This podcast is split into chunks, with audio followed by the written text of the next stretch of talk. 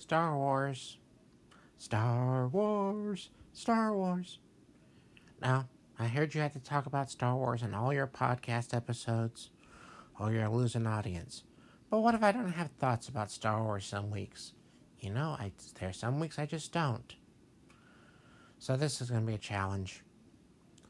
This week I want to talk about a few things about films, but nothing too deep, nothing too serious.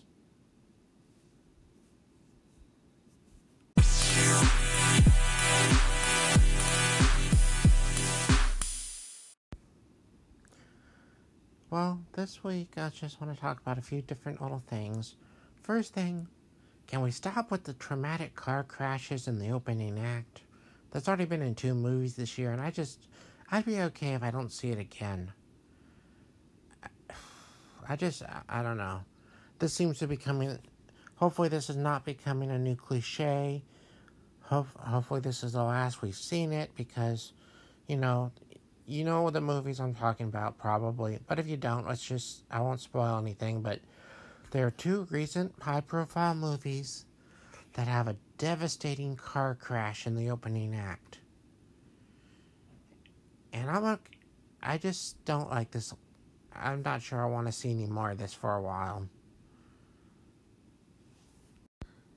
There are talks that there will not be a third Ant Man movie. And I think it's okay.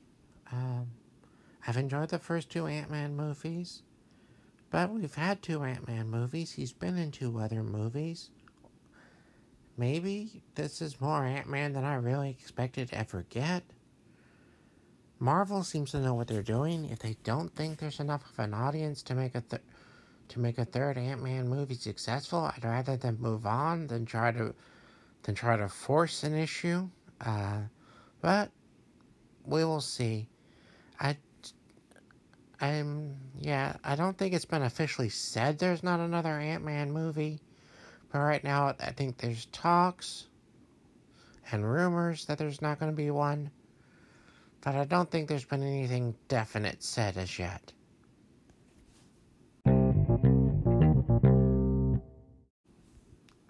Chuck Russell's 1980s remake of The Blob is coming to Blu-ray and I'm probably more ha- I'm probably happier about this than I should. I'm probably happier about this than anyone else you know. Well, probably a lot of other people you don't know, don't know this yet. So let's, but you know what I mean. I like this movie a lot. It's not. It's probably not like one of the greatest movies of its era, but I think this would probably be good. This would probably be. This is good. I thought it was a decent remake and in some ways I think I enjoy it more than the original. I'm kind of hoping that this new DV, this new Blu-ray that uh, comes out in October, I hope it sells well. I hope people enjoy it. Hope people rediscover the movie. I'm not mentioning the company that's producing this Blu-ray, because this isn't exact. This isn't an ad. If if like in October, if people go out and buy the Blob Blu-ray, I won't know. I won't get I won't get paid for it. So this is this isn't this isn't an this is not an ad. I just I, as I said I like the re I like this one the remake. It's got Kevin Dillon. I thought the Blob looked creepy for the time, and I, it's an enjoy. I thought it was pretty enjoyable. It may not have been a top ten movie the year it came out, but I think it would have been maybe a top fifteen.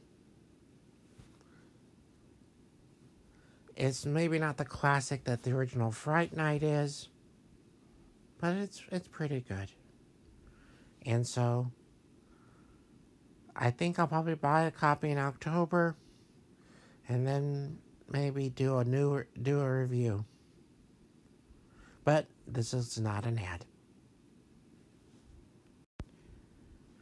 I think you can have franchise fatigue I think you could just have franchise fatigue with certain franchises. I know that's.